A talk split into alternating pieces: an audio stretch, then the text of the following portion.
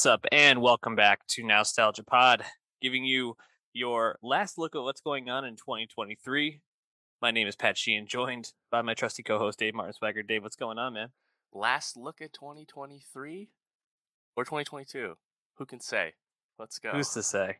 Uh, yeah, I, I guess I'm already on to next year because, man, watching Avatar 2 this weekend felt like I was in the future with this James Cameron technology Let's taking go. me into, uh, man, the the Na'vi world again. Pandora, baby. Pandora. We're back. How, how how can I forget that name? It's so like cliche. I don't know.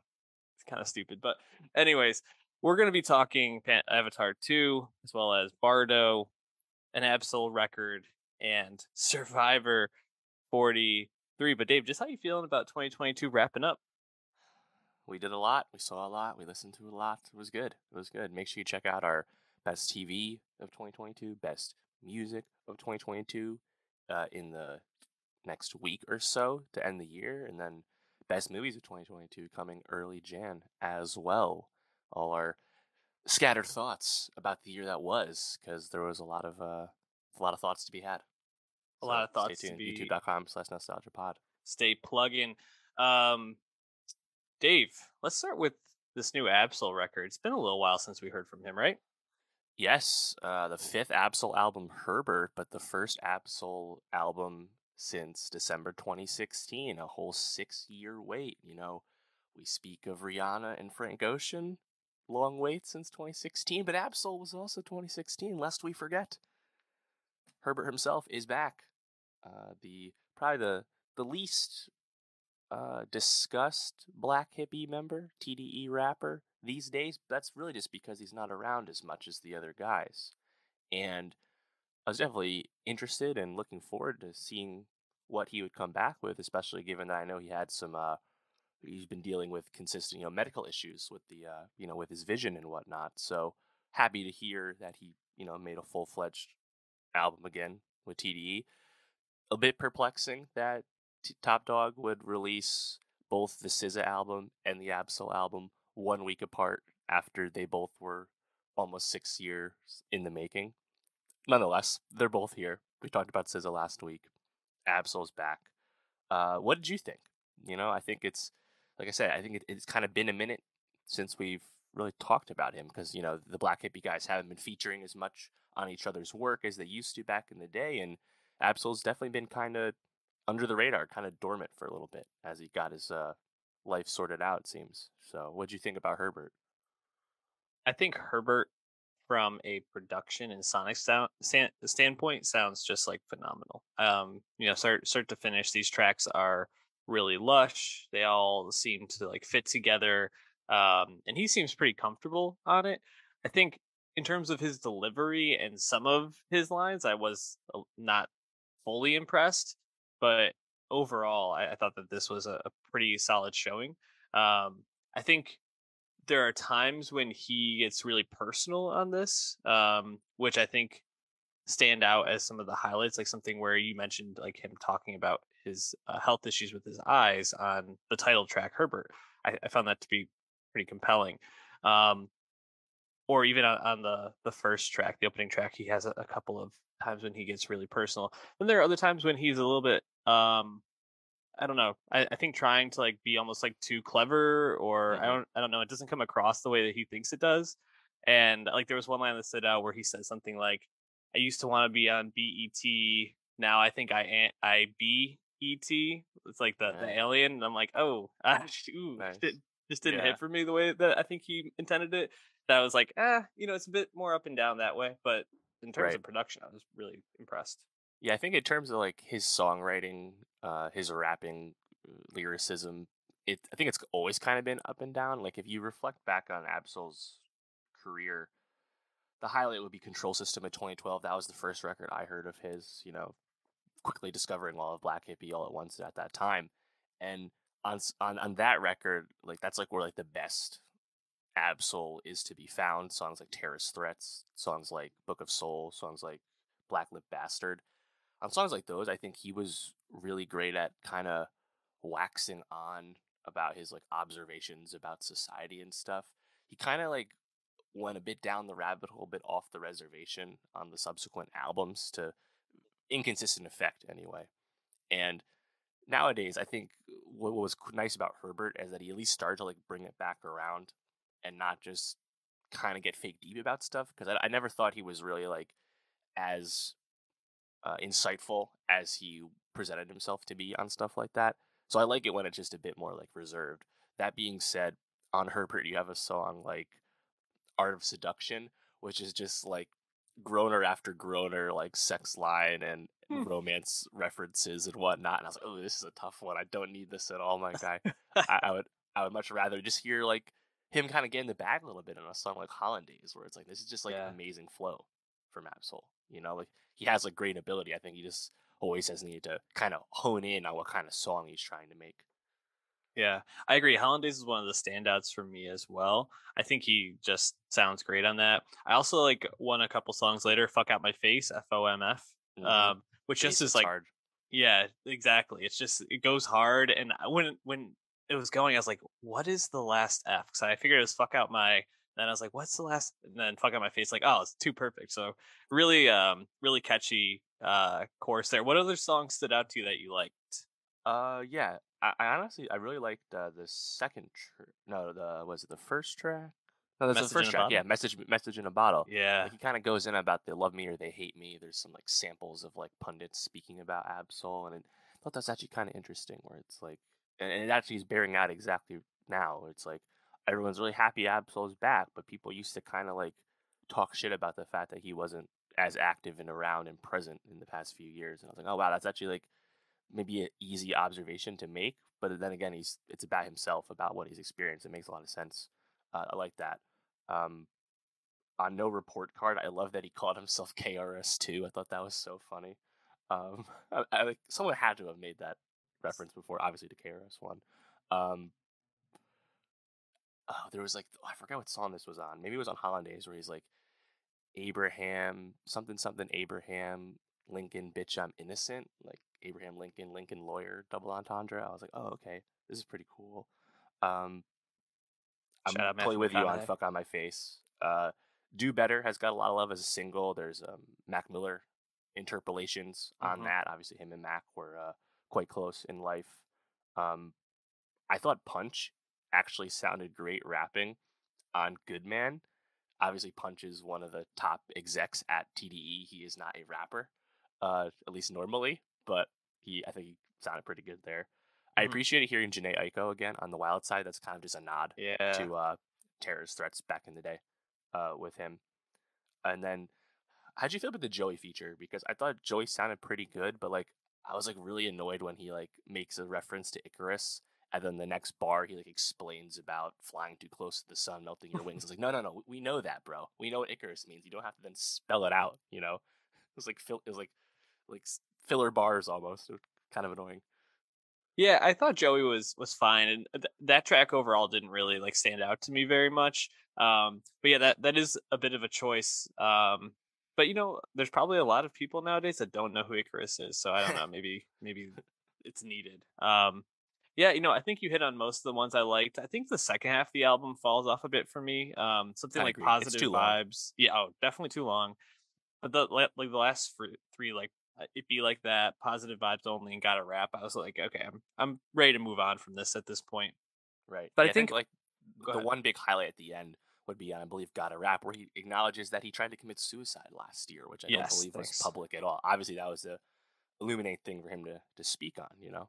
Um, but yeah, I agree. I, the album kind of fades away and gets a little long, and that was kind of the case with his last two albums as well, where they're just they're a bit bloated, and like we said, his songwriting, his um, messaging is often a bit inconsistent, and like that can kind of wear on you when it's a long record. So, that being said, happy to hear Ab-Soul back after such a long wait, and he sounded sounded good, you know. So that that's great. I hope he hope he's still happy with his situation with TDE, and we hear something again from him. And while we're at it, Schoolboy Q started tweeting that we're gonna hear something soon. So it sounds like TDE is uh, starting up a new hot streak. That sounded nice, which is always exciting.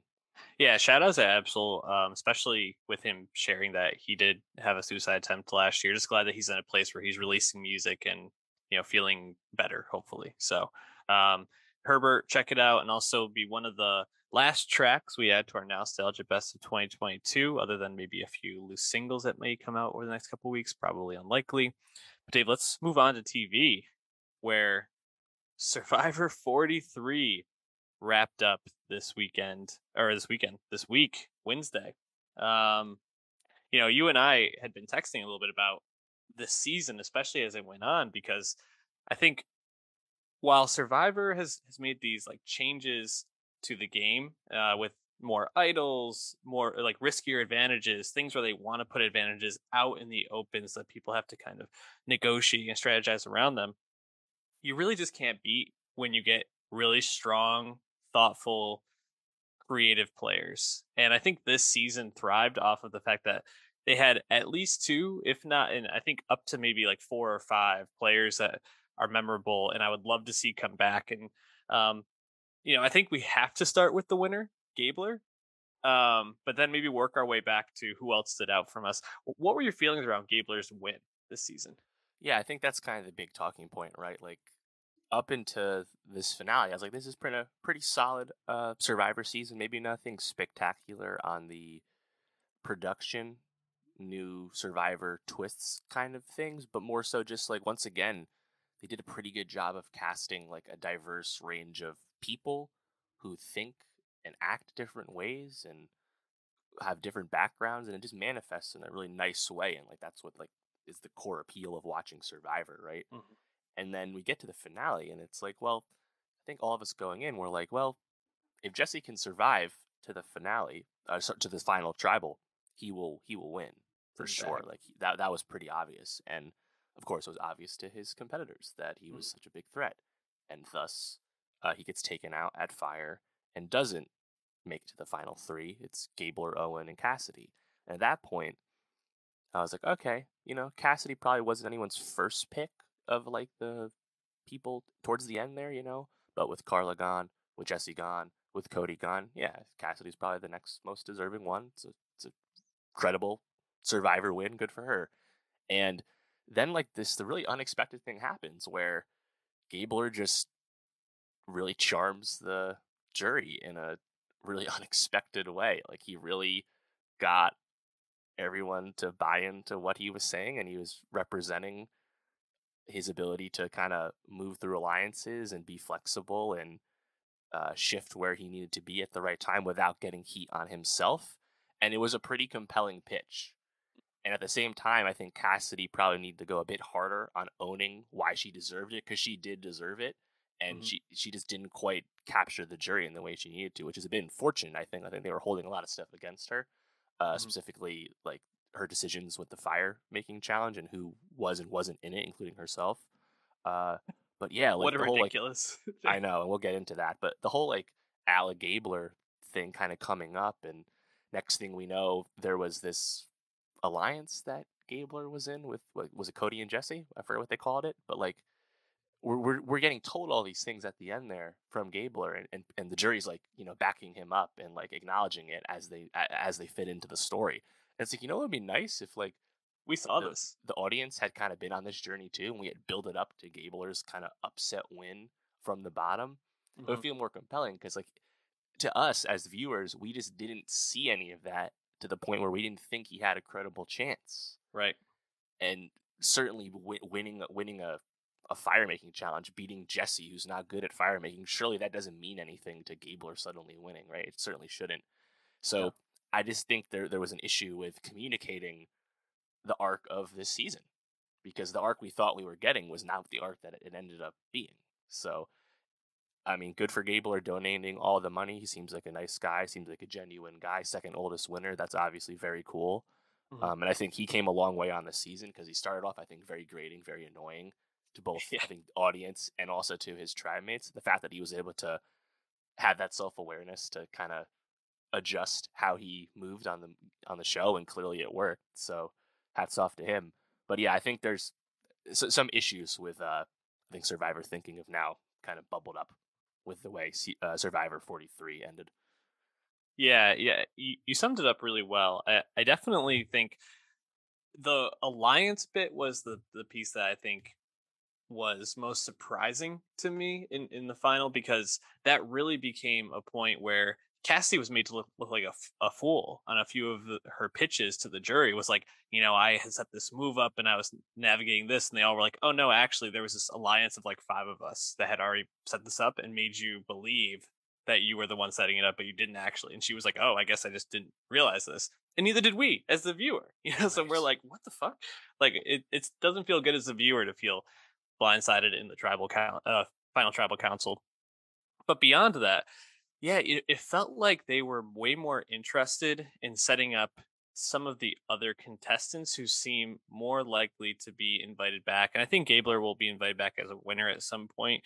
But Jesse and Cody specifically feel like contestants that they wanted to give a really like drawn out and full story arc to as people that they probably want to set up as people that will be in the franchise more and more moving forward. And Jesse and Cody were great players this season. I mean, uh, those two as an alliance, uh, Jesse made the right play in getting Cody out when he could because yeah, I think spectacular, if, wasn't it? If if they got to the final tribal council together, I mean, how do you choose between them, right? And I guess at that point, Jesse wouldn't have had the the move to take Cody out, so Cody probably would have won. But man, um, just two incredibly strong players. And yeah, why don't we talk about that move? Like, how, how did you feel about Jesse totally backstabbing Cody and then the, the everything afterwards?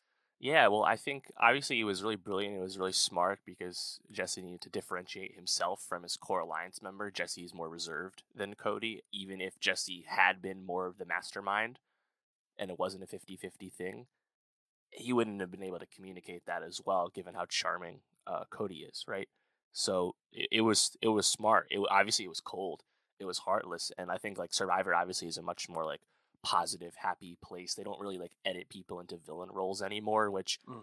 I kind of would like to see villains again. Like it's just fun, but I mean, you see at the end there, right? Like when Jesse like stands up and like offers to shake Cody's hand, and like Cody like legit pauses and like takes a deep breath thinking about it they yeah. swell the music on you and then they embrace and i was like oh my god that was actually like incredibly moving yeah and also this amazing like survivor play in the move of the season you mm-hmm. know i was like wow that was like a classic like pantheon like survivor moment i think I thought we were going to get the first like punch on Survivor. I thought Cody might actually punch him because it was that much of a backstabbing move.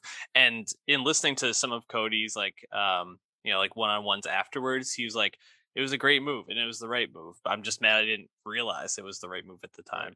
Um, and, and that, eh, to that point, I think like survivor IQ of viewers and obviously anyone who's coming on the show at this point is just so high. There's such a respect for like good survivor gameplay, even when it's at your own expense. Right. And like like you see that attitude all the time. Like when Noelle gets taken out, when Karla gets taken out, they're like, "Yeah, well played. Like hats off to you. You got mm-hmm. me." Like like that. I feel like we're, we're kind of beyond like the bitterness that people would feel if they get betrayed or they get voted out, right? Yep. Oh, comp- I I agree. Um, it, it's probably hard in that moment when you get voted out, especially by someone that you trusted so much, to just totally realize that. But no, I, I agree with with the sentiment. I think you know the the other thing that I liked about this season compared to some of the other ones we've had because they, they are trying to bring on like these survivor like fans who are diehards have watched every episode, know every every contestant ever. Right.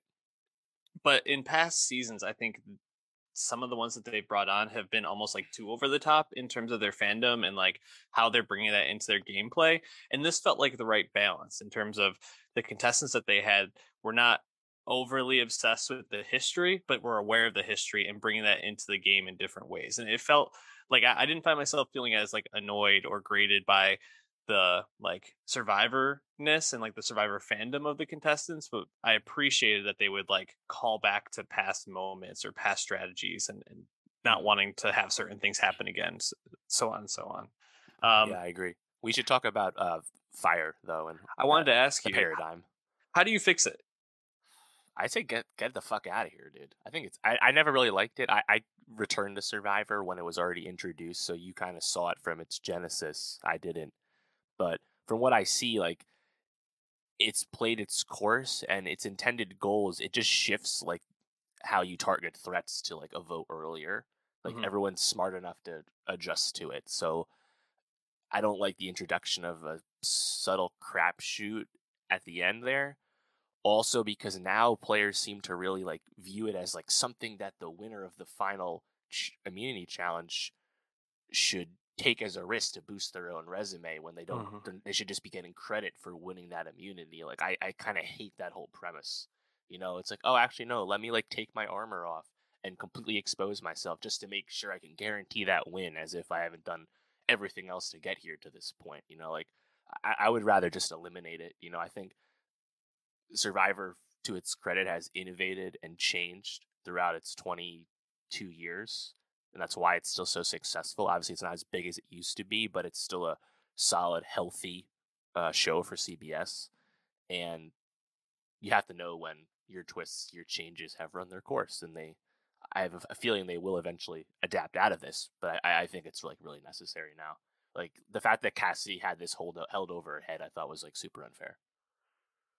Yeah, Chris Underwood putting himself in the fire making challenge as a way to get out. I forgot who he was taking out that season. Um, seems to really have uh, set up this idea that if you don't have another like strong contestant that you're trying to like put up against someone that you're trying to get out in fire making, then the one who won immunity should be the one that goes in and just like takes the clear like winner to that point out and that that just seems ridiculous like if if you win immunity you should not have to give it up in order to like convince the jury that you're a strong player you want immunity Especially the final immunity, the one with the most at stake. you know? exactly and those You're making challenges it like it's the one with the least value. It's so stupid. and Cassidy not only won that challenge, but she fucking dominated. Like her stack, even though it fell like right after she got on the Yeah. plank, like everybody else is they got to like third twelve or thirteen and fell over. Like she deserved to win Yeah. that final. and she won three challenges too. She was a great a great player at the merge stage, you know. Mhm. I, I thought, and like sh I mean, to her credit, like she was able to survive a lot of early heat and shift around. And like, why doesn't she get credit for using Karla as a shield? Like, I don't Hmm. understand. Yeah, you know, it's like it's like oh, Karla's gone. Jesse has this amazing move, but he can't finish because he always sucked at challenges. Yep. He lost. Hmm. Cassidy should win. You know. yeah, but like they were so willing the jury to be charmed by Gabler. And like Mhm. again, credit to Gabler, he really nailed it with the pitch. yeah. But like I think just she got totally fucked, and the fire should not have factored into that at all. I, I completely agree. How would you feel if the final immunity challenge was like whoever came in last has to is now on the jury? Like instead of it being like you are like on the jury by like vote, it's like if you come in last in that challenge, you are automatically on the jury. Ah, that's really interesting. So like as opposed to having a final, well, we don't have a final vote anymore. We have the fire making. So Mhm. instead of just limiting fire making, we're almost like skipping a step, huh? And using the putting value on the challenge. I like that because I And- think Survivor does a really good job, uh, especially compared to other reality shows, of really making fair and objectively uh, winnable like challenges to Mhm. all body types and sizes and gender and whatnot. So I would love a re-emphasis on a challenge for sure. I think that's actually a really nice idea because it at least does at least tries to do what Fire did too, where like taking some of like the threat uh, heat out. So like if you can last to that final challenge, then you just have to win it and you're good, you Mhm. know, or not or not lose it. I think I think that think that's a decent idea. I I think the downsides to it are in terms of the storytelling of the season, they like to use the like final four as like a reflective point for the season and um, also like the strategy of setting up the narratives for the final tribal council. So they would have to think about that in terms of storytelling. And it does take some of the power away from the person who wins immunity in the final tribal council in terms of getting the choice of who they're bringing with them and then who they're sending as like the third person in. But I have confidence that the show can figure out a different way, but it's pretty evident that fire can't be, you know, a, a deciding factor for the final three moving forward. Right. So we know we're getting Survivor 44 in spring 23. I believe March 1st it starts. I imagine that'll be a season similar to the one we just had. But then a year from now, fall 2023 will be 45, and everyone's assumed that is going to be the first like season featuring returning players from this new era post Survivor 40. Um, like you mentioned, they gave a lot of shine to people like Cody and Jesse and others. Those people would actually be filming 45 uh, pretty soon. Mm-hmm. Actually, no. Actually, were they filming it now? I forget the exact cadence, but actually, they might be filming it in the spring. So like that, that's coming up. That's on the mind, right? I'm sure they're already well into casting with the returning players. So mm-hmm. that would be very tantalizing because I think we have had a lot of great characters, especially out, out of the non-winners from the last uh, three seasons so far. So I think that'll be like a really exciting one, and hopefully they introduce a lot of uh, change to format and twists and whatnot that in that time. Yeah, eh, for you, who would be like the people you would want to see come back most from the last like five seasons so far? Yeah, there's a lot of ones, right? I think uh, 41 probably has a lot of lot yeah. of There's right? Shan, Ricard, Xander. Yep, those three mm, came to mind immediately. Yep.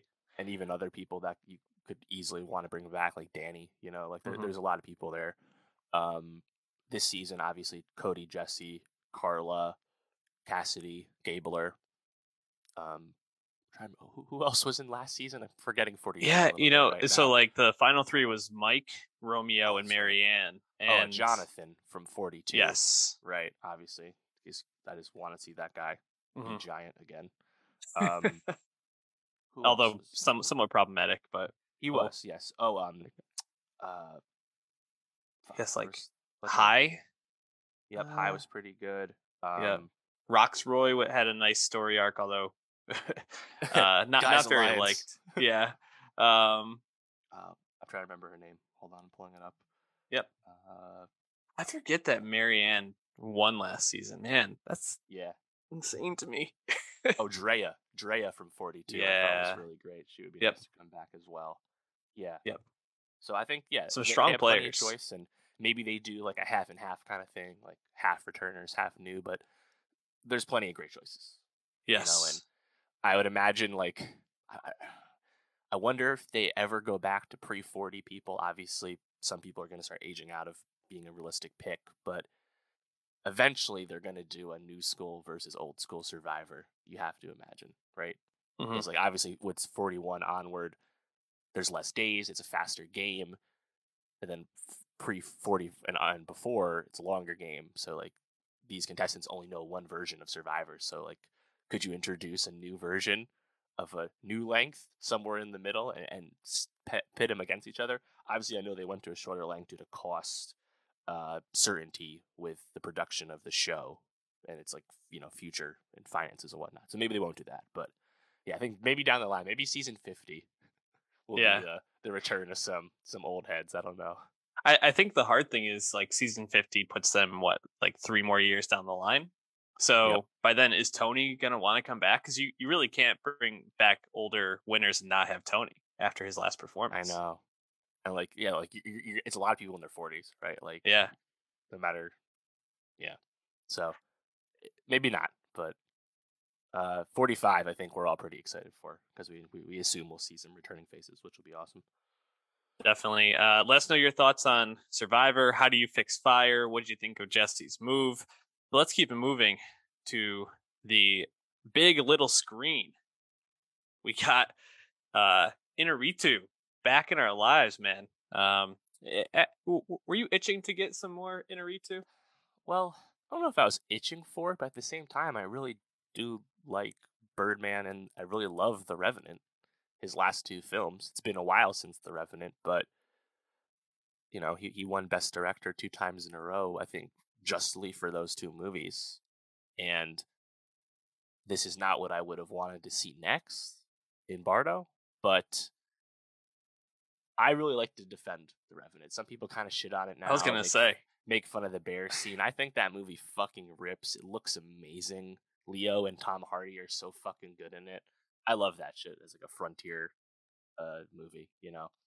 And Birdman, I haven't seen it since it came out. Maybe the fake oneer visual aspect of it has faded from its spectacle at the time, but I remember enjoying that. You know, Emma Stone, you hate Twitter you know, st- still still current. Uh, yeah, what about you? H- how do you feel about his two most recent works? Obviously, Bardo is Iñárritu's return to making a movie in Mexico for the first time in a long time. Yeah, I mean, we hadn't seen a, a big screen uh, thing from him in seven years. Revenant was 2015, um, and he'd only done a, a short film um, in 2017, so really hasn't been doing a, a ton of stuff. Um, yeah, you know, both Birdman and The Revenant are movies that like I appreciate. Um, I think I, I would prefer The Revenant over Birdman, but um, I really liked the, score of Birdman, like the like drums throughout, or something that is like very memorable to me. But I, I don't think I necessarily was like, man, when are we getting Alejandro Iñárritu back in our lives? Um, so for me, I wasn't like fully anticipating this, but when I heard he was dropping this movie, I was like, I, I definitely want to check it out. It'll probably be pretty good. And I don't know, man. Bardo was was a tough watch for the most part for me. I have to say, once I think it's the kind of movie that you have to meet it on its own terms, and once you meet those terms, it clicks. Mm. But if you have a hard time meeting those terms, I think you're gonna have a rough time with this. What about you? Yeah, well, I, I think the subtitle is actually super apt. Bardo, False Chronicle of a Handful of Truth. It's like, you know what? That's kind of what it feels like watching this movie, A False Chronicle of a Handful of Truths, you know? It's like, ah, if you, you, you lean into it, you like kind of squint and you see it kind of thing. But, I mean, a lot's been made of the fact that this is another, like, autobiographical, the putting director putting himself in the movie, in the story that we've gotten this year after Steven Spielberg's The Fabelmans and James Gray's Armageddon Time. But the thing that seems to be a common refrain without this is that people have kind of knocked Iñárritu's like self-importance as a voice for a while now, and Bardo is him leaning so far into that. Right? It's literally about an artist like almost defending himself from from criticism of his work and his art and his career and being okay with being happy about what he's done and achieved and stuff and it's like i think that a lot of people just don't want to hear that from Iñárritu you know and whether that's fair or not i think that's just a sentiment you have in like the film community unfortunately um the thing though is like right away like you watch this movie and it's super surrealist it's super abstract and that's just not what i was expecting going in. And I think you have to try and like latch on to some of the moments where it's at least a bit more grounded. Because like I'm totally for like, you know, expressionist like visual storytelling and stuff. But I just I just don't know if like the the message really comes together to almost justify this movie kind of being all out there and stuff. And like it, it did remind me a bit of some of the weirder scenes in Andrew Dominik's Blonde, unfortunately, for that reason, where it's like I just don't really understand what this is supposed to be doing, and like your plot mechanics are kind of like they're they're almost like too stilted and simple to justify this much like surrealist stuff. So I don't know. I, I definitely struggle with it a lot. It's a long movie, but even if it wasn't that long, I just had a hard time connecting with it. Unfortunately, I really wanted it to be good, but I don't think it's that great. You mentioned the length, and I think that makes some of the surreal stuff seem even harder to really sit with because it's very indulgent, right? And you think about like there's literally a moment near the end of the movie where you know we're gonna spoil some plot points at this point, so if you want to like circle back, please do. Um, after he has a stroke and I think it's insinuated that he's going to die. He's like walking through the desert and like seeing his parents and his family's like kind of following him and he's telling them that, that they have to go back. And I literally was just like, oh my God, we get it. Like I just was like, this, we've been sitting with this like idea of like this is his death and he's moving away from like real life. He's in this desert. I was just like, I I can't be with this anymore. Like I just need this movie to end at this point. And I feel like there's a couple of moments like this, like uh, the loss of of his uh, second son Mateo um, a day after he's born is something that is like a, a major driver of character development and and plot in the movie, right? Because there's even points where like not only do they show Mateo's death and him actually being like put back into you know the mother's womb in the, like the one of the very first scenes um but it's called back to a second time you know when uh the main character. Hold on, I forgot his name. Um, uh, Sil- Silver Silverio. I don't know how I forgot that.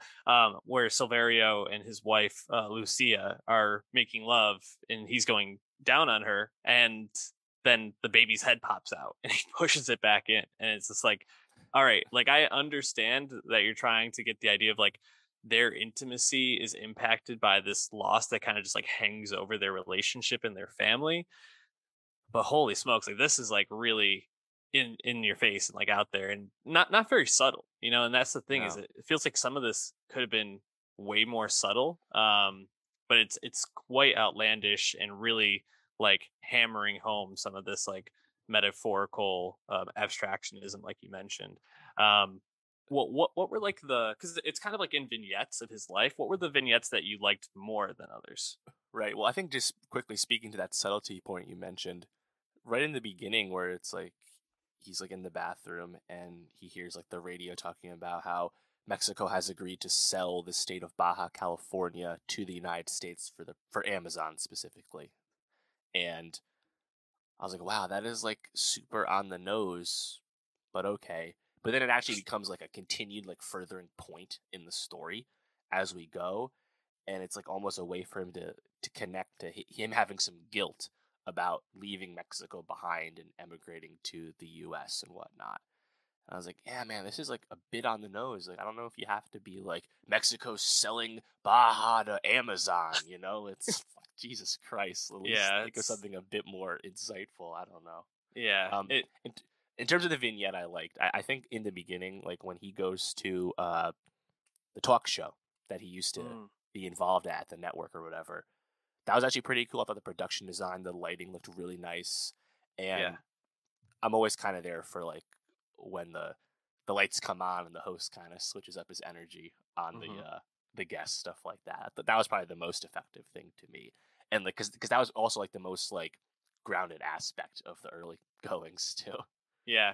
No, yeah, I, I, thought that was really well shot. And I think that's actually something we have to give credit for is his his eye and his filmmaking is really cool. There's some beautiful, beautiful uh, cinematography in this. One of the the shots that stands out most to me is when he's talking with his daughter in the like infinity pool at the resort that the family's at where they're when they're dropping Mateo's ashes off um, and they're they're discussing her like decision to leave Boston and come back to Mexico um, and the shot from behind where it's just him and his daughter looking out at the ocean in this pool and then she like goes underwater and swims towards the camera. It's just like this incredibly beautiful and like moving shot and i, I really was struck by that but the other one which is our, our background if you're watching on youtube is when he goes to the the dance club and it's kind of like this uh this longer vignette where it's him you know uh, having this movie uh, that makes him famous, this documentary that makes him famous being shown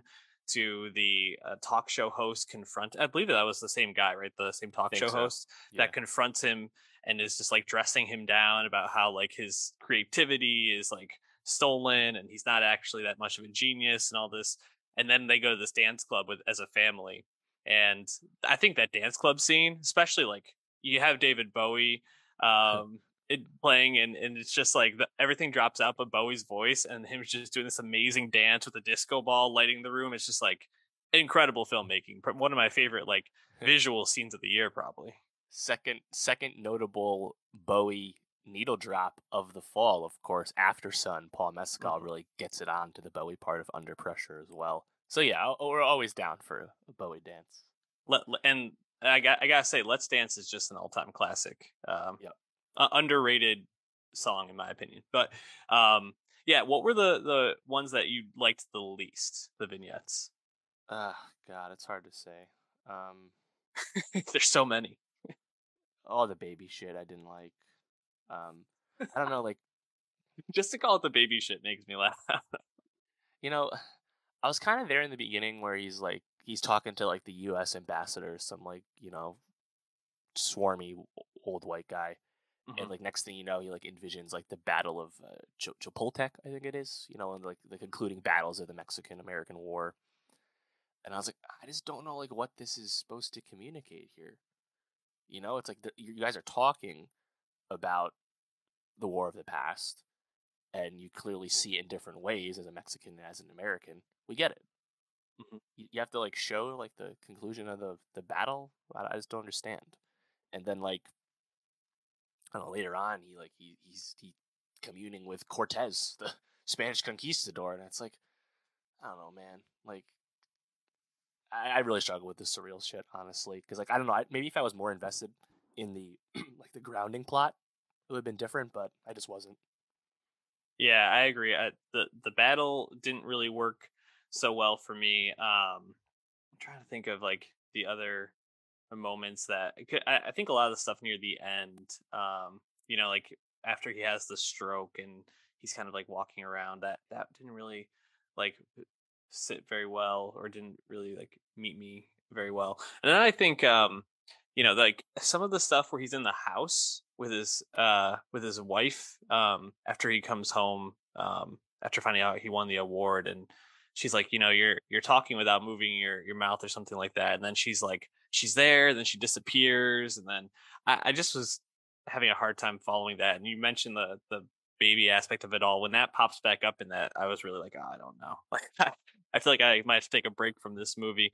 Um, I mean, we know Iñárritu is going to make better stuff in the future, so not even like hopeful that he makes better stuff, but just that he he mm-hmm. finds some some sort of uh, I don't know idea or inspiration like like the Revenant that he can go back to and just uses his his knack for filmmaking and storytelling in a different way.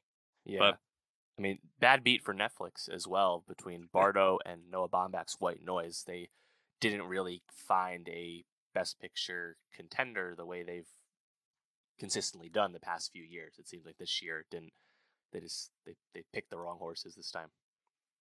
Absolutely. Well, Dave, did James Cameron make a movie that might be a best picture contender with Avatar 2 Way of the Water? Shoot. Sully stick together, my guy. We are so fucking back. Let's go. Yeah. Um, I, I guess I want to ask you first, like, what's your temperature on the first Avatar? You know, it's been 13 years since we got it. Uh, one of the highest grossing movies of all time, unseated by. Is is this still number one? I thought it was unseated by Avengers. Is uh, Good good question. So unadjusted for inflation, of course, Avatar is the highest grossing movie of all time. It was able to surpass Endgame pretty substantially with the two re-releases. Of course, China re-release in early 2021 was almost 60 million dollars, and then the re-release this uh, fall uh, in the lead up to Way of the Water was another like 75 million. So now it's like I think 100 or so over Endgame for number one once again, unadjusted, of course. Uh, but yeah, in terms of the temperature, uh, I'm a big fan of Avatar. Uh, I have like really fond memories of going to see the original you know, December 09. I don't remember when exactly I saw it in relation to opening weekend, but I do remember like the big blizzard, the big snow that we had in New York at that time. It's a pretty mm. common story a lot of people have if they saw it in New York or New York City or something. Saw that some of my friends and like we was really excited to see it. And then it actually ended up being my first Blu-ray purchase as well. Was wow. the Avatar Extended Edition, which was the way you could see the extended um, sex scene between Jake and Neytiri Hell um, yeah. Yeah, like I think people know that scene, but almost forget that it's only on the Blu-ray because when we had the re-release come out this year, it wasn't there. And I, when I saw the re-release this September, people in my crowd like audibly gasped when it cut and didn't show the extended scene. And I had to look it up. I was like, "Oh, it's because it's only a Blu-ray scene. Makes sense." You're with yeah. some horny ass viewers, dude. Hell yeah! And I was looking forward to seeing it again this fall because it had been some time and I wanted to see it again. So I saw an IMAX 3D. I didn't see in 3D at the time, and I was like really blown away with the quality of the 3D, which I think is well known at this point. It's the best movie ever made in 3D. One of the few that really justifies seeing it in 3D, and I loved it. I thought it still really holds up and rips as just a fun adventure. As people know, it's familiar story story tropes: Pocahontas, Fern Gully, Lawrence of Arabia, mm-hmm. Dances with Wolves. We know this, yep. but I don't fucking care because I think it's just a fucking banger ass time. I still really enjoyed it uh, when I saw the re-release. So I was really anticipating a Way of the Water as a result. We know it's been so so long. It, this movie went into production finally back in 2017. A very long process to make this, but uh, doubt Big Jim at your own peril because I, I think he did it again. um, yeah, just uh, quickly for me, it's a movie that I, I think I, have seen maybe twice. Um, I like it. I appreciate it, but I, I wasn't as blown away by all of it. Um, I, I I recognize that the filmmaking aspect, the inventive aspects, the dedication of Jim Cameron to be able to make a movie that looks this stunning and is so much CGI, almost all CGI, is just remarkable. He is a dedicated man. Like he he has a vision. He's like, I'm gonna fucking make this vision, and no matter what I have to do to do it, if I have to make a submarine that can go to the far furthest depths that they've ever gone, or if I need to create new technology in order to capture the images the way I want to, he does it, and I I completely respect that. And I mean, mm-hmm. you even just look at his the films he's made, and it's like. Oh. Yeah, it's, he's undeniably one of the greatest filmmakers of our lifetime. So yeah, James Cameron's resume, we should just state it real quick. He made two of the greatest sequels of all time in Terminator 2 Judgment Day and Aliens. And then he literally made the biggest movie ever twice in Titanic and Avatar. And now he's just running it back with more Avatar. But he's like, you know what I'm going to do? I'm going to invent underwater motion capture filmmaking. I'm going to do uh, VFR, variable frame rate, in picture. I'm going to have a screen on, on, on your movie screen that'll have different frame rates in different parts of the same shot. So he he just on one hand would it be cool if he was more like Ridley Scott and Spielberg, who just crapping out movies all the time as he gets older? Sure, we would love that because you know the quantity would be fun. But I can't help but just be really impressed that he was like, you know what, my resume is unlike anyone else's, and I'm just gonna do what the fuck I want to do, and it's pretty cool. Yeah, and I I think going into this, I was like, all right, I know that I'm gonna be blown away visually. I know that this will probably be a competently made movie. I really came out just impressed and saying, "Wow, this is really, really great." And um, I, I, should never have doubted him. I think my my takebacks of this are a little long, which I mean, fuck, we just talked about Bardo. It didn't feel as long as Bardo, and it was about 30 minutes longer. So I'll give it credit there. Um, 13 year wait. It can be long. That's my yeah, take on it. it's I, I, do have to say, three hours twelve minutes. Um, it's it's a bit of a, a task, and this is, is, after what watching the Batman, which was two hours and fifty minutes this year. Movies yep. are getting longer. Um, not not exactly sure how to make sense of that, given the fact that everything else in, uh, in terms of our lives are mostly getting shorter and, and more consumable. Um, I I think the I, think I really liked the second hour, which I, have heard a lot of people having issues with that. And the third hour, I think, is undeniably one of the greatest action movies of the last yeah. probably like five years. So it's like, okay, James Cameron's throwing his fastball, um, hitting hitting the black still. Um, but overall, I think I'm, I still have the same takeaway where it's like, yeah, Avatar is pretty good. I just don't understand why this is like the highest grossing movie of all time. It's uh, kind of insane. Spectacle, man. It's all about the spectacle. Um, no one goes in and is like, ah, James Cameron, amazing writer, amazing dialogue. That's that's that's not what he does. Truly, that's mm. never what he's done. No. If you watch his other movies, but that's fine because that's not what he's invested in. That's not where he excels. And I think, to your point, I think Avatar: The Way of the Water is clearly superior to the original. And to me, a big part of that was I thought it was significantly more emotionally resonant mm-hmm. and affecting in that regard, which again, with James's track record is n- not a given. and then of course it still has all those other qualities we were coming to expect, which was, you know, pioneering new filmmaking techniques and uh, presenting that to the audience in a kind of breathtaking manner. Um, and the action chops that he has as a filmmaker, well established, but still really great. The the ending is just a fucking thrill, you know but I was really surprised with how much I connected with the Sully kids. Yeah. I think that's kind of the key hangup with this movie working or not working for someone would be whether you like being with the Sully children. And not that they're all super richly drawn or anything, but I all think they, they make enough impression and they really fit the movie. And like you said, that middle hour, once we get to uh, the ocean uh, kingdom, the Metkayina, mm-hmm. and we meet a, a, new kind of Na'vi, a more aquatically adapted Na'vi. And you see some stuff that you know well. It's like kid gets bullied by other kids, you know, mm-hmm. outcast middle brother, stuff like that. I was like, I'm loving this. I'm loving this. Obviously, I know what they're doing. I know what's happening. You know, but I was really digging it. I thought the youngest kid, uh, Talk was it? Toke. Tuk. Tuk. Super cute. Super. Oh yeah, super lovable. dude. How could you not love Tuk? Although I do not. have to say, the fact that they just kept taking Tuk everywhere with them, like get a babysitter, bro. Like what's happening? yeah, at the end there when like They're in a fucking uh, war zone and they're taking Tuk out on just like a jaunt into the battlefield. Like what is what is going on? What was it? Tuk and Kiri. They're like, we have to go back and get Spider. I Yeah. like, "Nah, Tuk, stay back. you Yeah, don't have to right. go. Tuk, uh, you you cannot add anything to this mission. Just go home. Uh, just be safe. but I think they do a really good job of, uh, at least for me, I, it really worked with um, the two sons. You know, Mhm. um, I'm trying to remember their names. Uh, It's The oldest one is-. Neteyam, and then the middle one, Loak. I think they do a really good job with Loak by the end there too. And then when, uh, obviously spoilers for Avatar 2, the but wh- when Neteyam dies, I was like, I was fucking sad, man. It's not like we even spent a lot of time with Neteyam, right? Because mm-hmm. he was like the he was the oldest son. He was the most obedient one, the most competent one. He was the one who idolized, you know, Jake Sully the best as his dad. But I don't know, like I really liked Loak's stuff, especially once he starts connecting with the the tulkun, the, the whales, right? And I Yes. think that was like a brand new introduction to this that I thought worked pretty well, really interesting.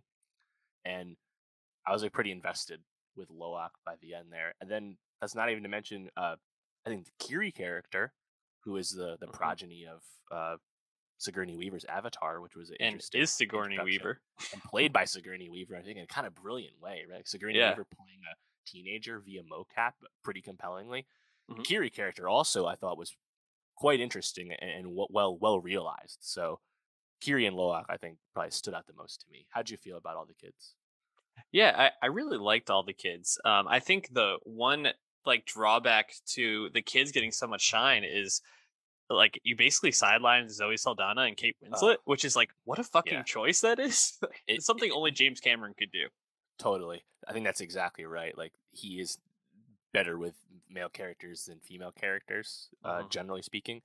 And Neytiri is sidelined, unfortunately. I think Neytiri is fucking awesome, badass in the first Avatar. Zoe Saldana, one of the great motion capture performances, the first Avatar, I would Mhm. say, easily. But she doesn't have a whole lot to do in this, and kind of like the the drawback of James Cameron presents itself, where it's like Jake gets to do like a lot of the dad stuff, but Neytiri doesn't get to do a lot of mom stuff. Oh, And she's just kind of playing off Jake. And that's just, I think, unfortunate because I really like that performance and that character from the first movie.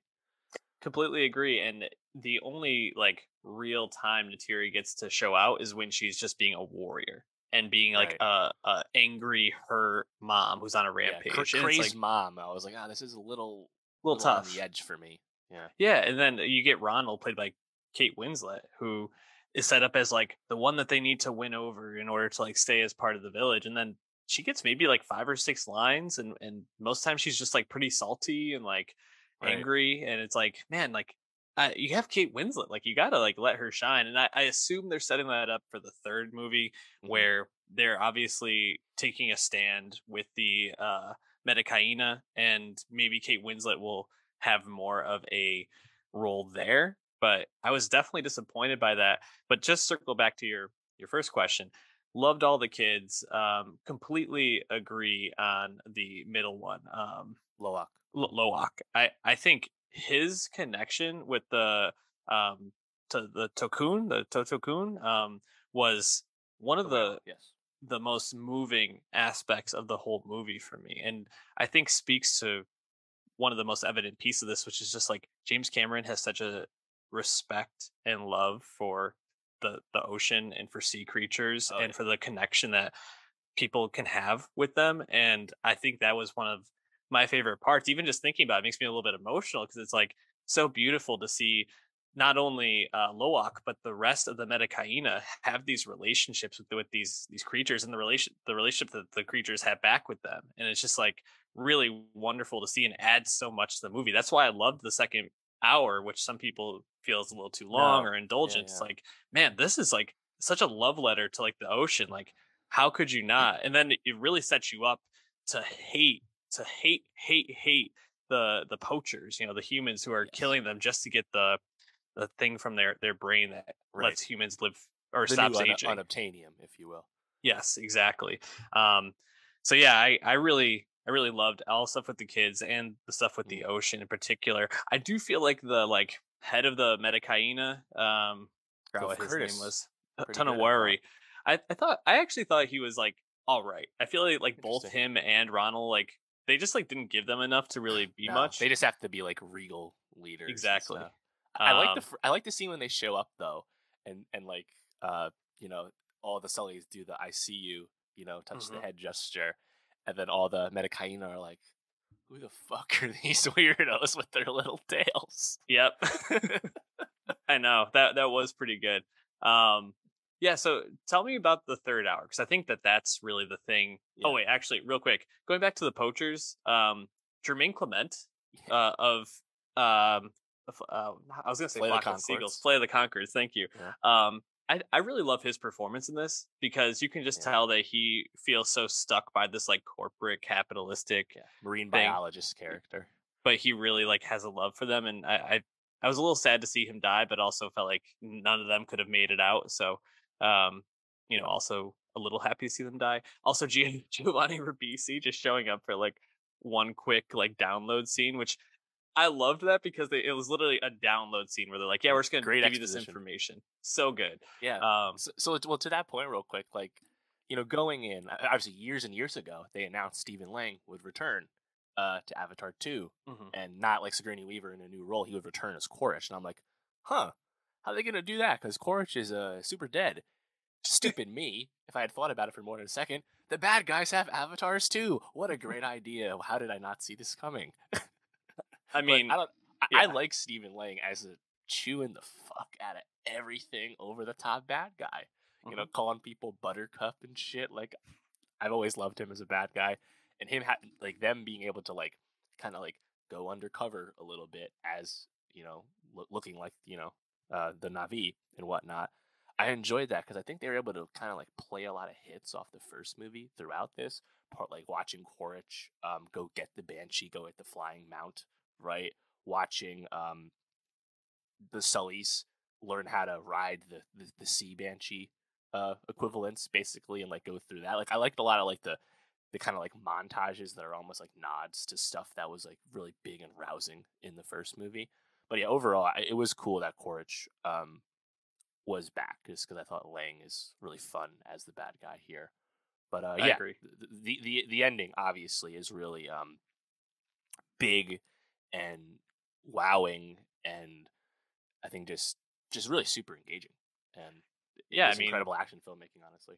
Cameron basically puts together Titanic and like Terminator 2 for that like final hour and it just is fucking incredible. The guy obviously loves sinking ships. Like he loves things where the water is rising and you know it's like perfect storm esque.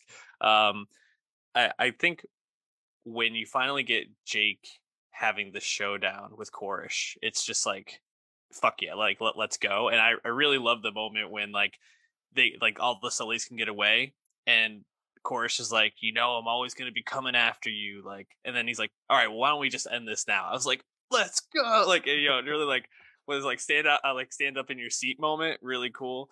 Um, yeah, what were your favorite like moments in that final like hour?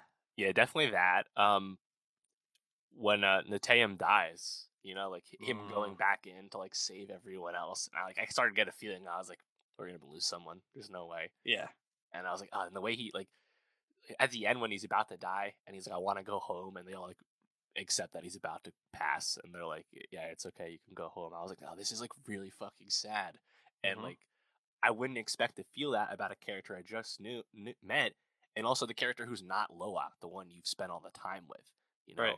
But I think like they do a good job of I think building up these connections of family and brotherhood, and I think Avatar through two movies also I've really enjoyed how they kind of present this kind of animist uh, view of of nature and whatnot, and you know Eywa communing with everyone, right? So like when they pay it off at the end there and they return Neteyam's body to the sea, obviously a nod to how Sigourney Weaver's body is given away at the end of the first movie, but ah, just like this stuff, like I, I, I just I'm only willing to meet Avatar where it's at with like its presentation of its like more spiritual stuff. I think a big part of that was Kiri. Basically, the whole time is able to slowly kind of fit into that in a new way for this story, which I uh, I quite enjoyed. But yeah, I mean, like I think like all the set pieces are really great too. Like everything with the whales too, like watching yes. watching the watching the poacher um poacher crew take down the whale in full. You watch like the whole sequence, and like you know, like Spider is like fucking so sad watching it happen from like the the bridge of the main ship and stuff. That was like I think really effective, and then obviously I just love watching like the Na'vi fly around or swim around attacking the uh the humans. Like I think just it always looks so good, and it, it's just probably the best example of how this completely like CG realized world just looks so crisp, you yep. know. And it's not that the visuals are always like super super amazing. I think a part of that is like the VFR does change, and it's hard to I think keep up with like what level of picture you're watching in real time. How could anyone like track that? But I just think the action is always just it's just super credible and super super thrilling as well. And like Jake and Neytiri, like I just love watching them fucking slit throats because they're badasses. Yeah, you know, um, eh, there's like that moment where they go back to the ship to get Tuk and uh, the the other daughter, uh, Katiri, and um, yes, thank you. And they get onto the boat, and they're like a stealth mission, basically, like kind of like sneaking around, even though uh, all the Marines know that they're coming, and it's just like so tense and so well done. It's really amazing. You mentioned also the the stuff with like the whales and um, the uh the one that Loak befriends. Um, yes, like Patinkin, the, the, uh, outcast one. Payakan. Um, man, he fucks shit up in that last scene, and it's so awesome. It's just like so satisfying to watch and like have the ocean kind of like get back. And also, I think who does he save at one point? He uh oh, doesn't he pull Jake and Loak up after like like yes. lo- yeah that he's drowning? Yes. That that honestly is like some of the like most tense stuff is like how uh, Neytiri and Jake are both completely like spent after their their individual battles, and mm-hmm. the way that Kiri and uh, uh, Loak save them is just really an awesome way I think to end the movie. And then you have like the final emotional beats, but right. man, overall, just I thought the movie hit in so many different ways. Yeah, I think even our our introduction to uh, Payakan, where Loak looks like he's fucking DOA from this shark, you mm-hmm. know, gonna drown. Like that was, I think, really tense, really thrilling. And the way they faded out, I was like, oh my god, are we gonna lose a kid this way? He literally drowned. That would be fucking gutting. Mm-hmm. But then you actually meet this completely new fact uh, uh, factor faction in the yeah. Avatar world, which is these really thoughtful, intelligent whale creatures. I was like, wow, this is more intelligent than us. Yeah, pretty sick. Um, yeah, man. Uh, I thought the movie was really just a blast, and uh, yeah, obviously the spectacle is the number one like appeal of this movie, just like the first. I think that definitely delivers, but I think because there's a significant improvement on the emotional resonance of this story and your connection to the core characters, uh, that's why I think it's a clear improvement on the on the next one. Um, producer Jon Landau said that they are looking, assuming they do go ahead with the future of the franchise, that they were looking to meet a new culture once again, which would be a new biome, which I think is like obviously they're obviously going to the air, right?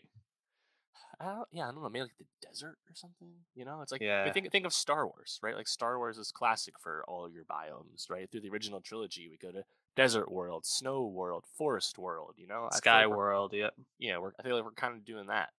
Which well, I'm I'm down for because like I like like the the different cultures of the Na'vi. I think is also still untapped potential as well because it also adds to this like you know general theme of togetherness and acceptance of stuff, which has kind of been you know through the whole movie ever since Jake you know went from outsider to you know leader of the uh, Omaticaya, you know. So mm-hmm.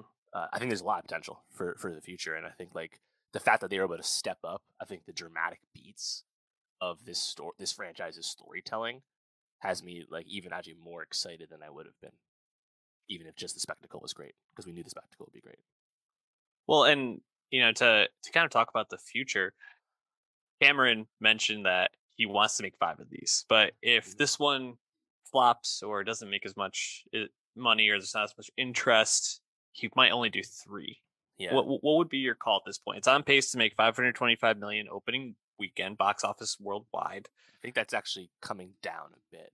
Okay. Um, China number is a lot lower than expected for a number of factors, including COVID. So more, we can't really speak to the box office until we watch it through the end of the year. Obviously, it's about to just dominate the holiday time in the U.S., for example. Um, well, yeah, they're gonna make three because they already filmed all of three. They just have to pay for the posts, so that's already kind of decided, right? Mhm. Um, I'd love to see five. You know, I don't know if we have the, if Cameron necessarily has the time, right? Because like he he has to want to go forward without necessarily waiting for new technology to be available to create. let's we forget, Avatar was in his brain long before he made it, and same thing with Avatar Two with like the underwater mocap. Again, they filmed this in real water. It wasn't CGI water. You know, when you see the characters, it's mind blowing shit assuming he's not waiting to invent some new technology once again for the upteenth time, yeah, he can probably get it done. He is 68. Like he's not he's got a ton of time left for for for these long productions, right? Damn. Um, I, I'm certainly down for five, but we'll at least get three. You know, so Yeah. There's a piece of me that I mean, if he wants to keep making these, I'll keep going. But I also would kind of like to see him get back to something a little bit more grounded. Um, you know, like obviously like Terminator's not necessarily like a grounded movie. Aliens isn't like a grounded movie, but it's at least more of a world that we know. Um, he's a bit removed from True Lies, wouldn't you say? Oh yeah, for sure. Um, you know, I don't know. Like that, there's. I think there is an aspect of this where he, he's such an innovator that you want to see him keep innovating, Right. but like he just does things on like anything he takes on, he just does it on such a great level. I would almost like see him take on something like Titanic, like a world, real world event, Hmm. and like make a s- make a spectacle of it. Um, yeah. I guess don't the comp to that right now would be Nolan doing Oppenheimer, which we'll get next Yes. year. You know, um, Nolan is a, is a bit of a comparison to Cameron in terms of the kind of filmmaker they spectacle. are. Spectacle. Um, oh, one thing we should probably mention still regarding Way of the Water. Uh, how did you feel about the s- character Spider? You know, new, new character, Yeah. a uh, human, kind of like a feral human character, quote unquote, uh, an obvious homage to Newt from Aliens hmm uh, it's revealed quite quickly that Spider is also not just the son of a human who left; he's actually the son of Quaritch himself. Mhm. Uh, how did you feel about about Spider? You know, he's kind of, in a sense, an adopted son, still kind of an outcast. They really do their best, I think, to keep his arc close to the vest in terms of will he get connected to his dad, especially when he's like watching like the tape of Neytiri killing his dad in real life. You Mhm. know, I think it was an intriguing character. I think for the most part, the fact that he was like a real person looked great next to all the Na'vi in the CG environments. Like I, there was no Yeah. uncanny valley with him to me at all. But uh, how, how did you feel about the the spider arc? Obviously, he saves Avatar Quaritch at the end, even though he won't align with him. He's doesn't break bad or anything, but keeps Quaritch in play. Interesting character. You know, not sure how I feel about it, but I think I did like him. Yeah, you know, I I think I was um I, I liked seeing him on screen, like you mentioned. Seeing him next to the Na'vi was really cool. Um, and and I think he has some really great moments. Um, I, I think his connection with Quaritch was something that I was a little. I don't know. I, I don't know if it totally worked for me, especially because I guess. You know. yeah, and you know, like at the end when Quaritch decides not to like or to let go of one of the the daughters, I think it was Tuk that he had at that point, to let go of Tuk in order to like not have Neytiri kill Spider, um, which I don't I don't think she would have done anyway. But obviously, like he wasn't gonna let her like call her bluff and like let her potentially do it.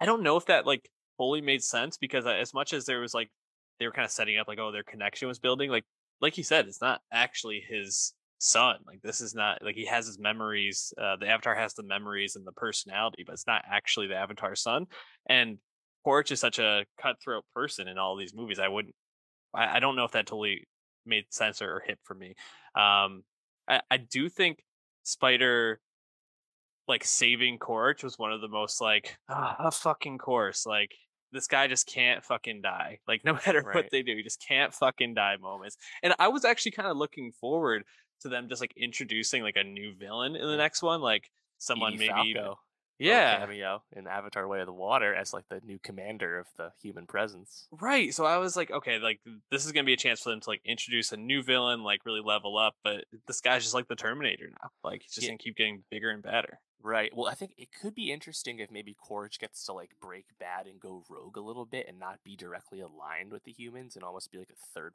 faction or force in some way. Hmm. Not sure if you could get there like dramatically with making that make sense, but that kind of came to mind for me. Um, yeah.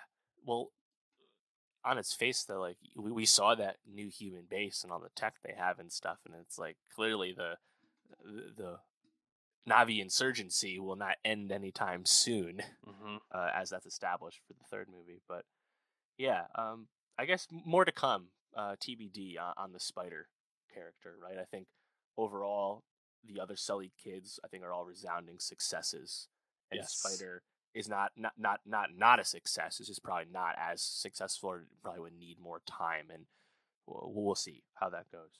But For um, sure. yeah, man, I'm uh, just I just was re- I had a really good time with it. I was really happy that I enjoyed it as much as I did because I had a lot of anticipation for it, and uh, yeah, it's an exciting time to have like a true like event movie here Yeah. again, and and the box office will be very interesting to follow because this like not to the degree of the first one, but it will perform like the first one, where this movie is expected to leg out at the box office and really draw people to the theater for an extended amount of time, at least until like Martin Luther King weekend. You know, assumingly it'll be like the number one for like you know five six weeks in a row. So Yeah. it'll be interesting to see like casual movie going att- uh, attend this movie similar to how Top Gun Maverick performed. So Mhm. the business will be interesting to follow. Well, Dave, that wraps us up for 2022 beyond our best of list. So um, please be checking that out. We're going to have our music best of list, our TV best of list, and then shortly after the start of the new year, our best movies of 2022, which I, I think we'll probably be talking about Avatar again if I had to I think so. Yeah. Um, so hit that subscribe on you- youtube.com slash nostalgia pod. Go to our uh, Twitter at nostalgia pod and follow the link tree to follow the podcast any way you want to there. And also go to Spotify and follow our nostalgia best of 2022 playlist. We'll see you in 2023.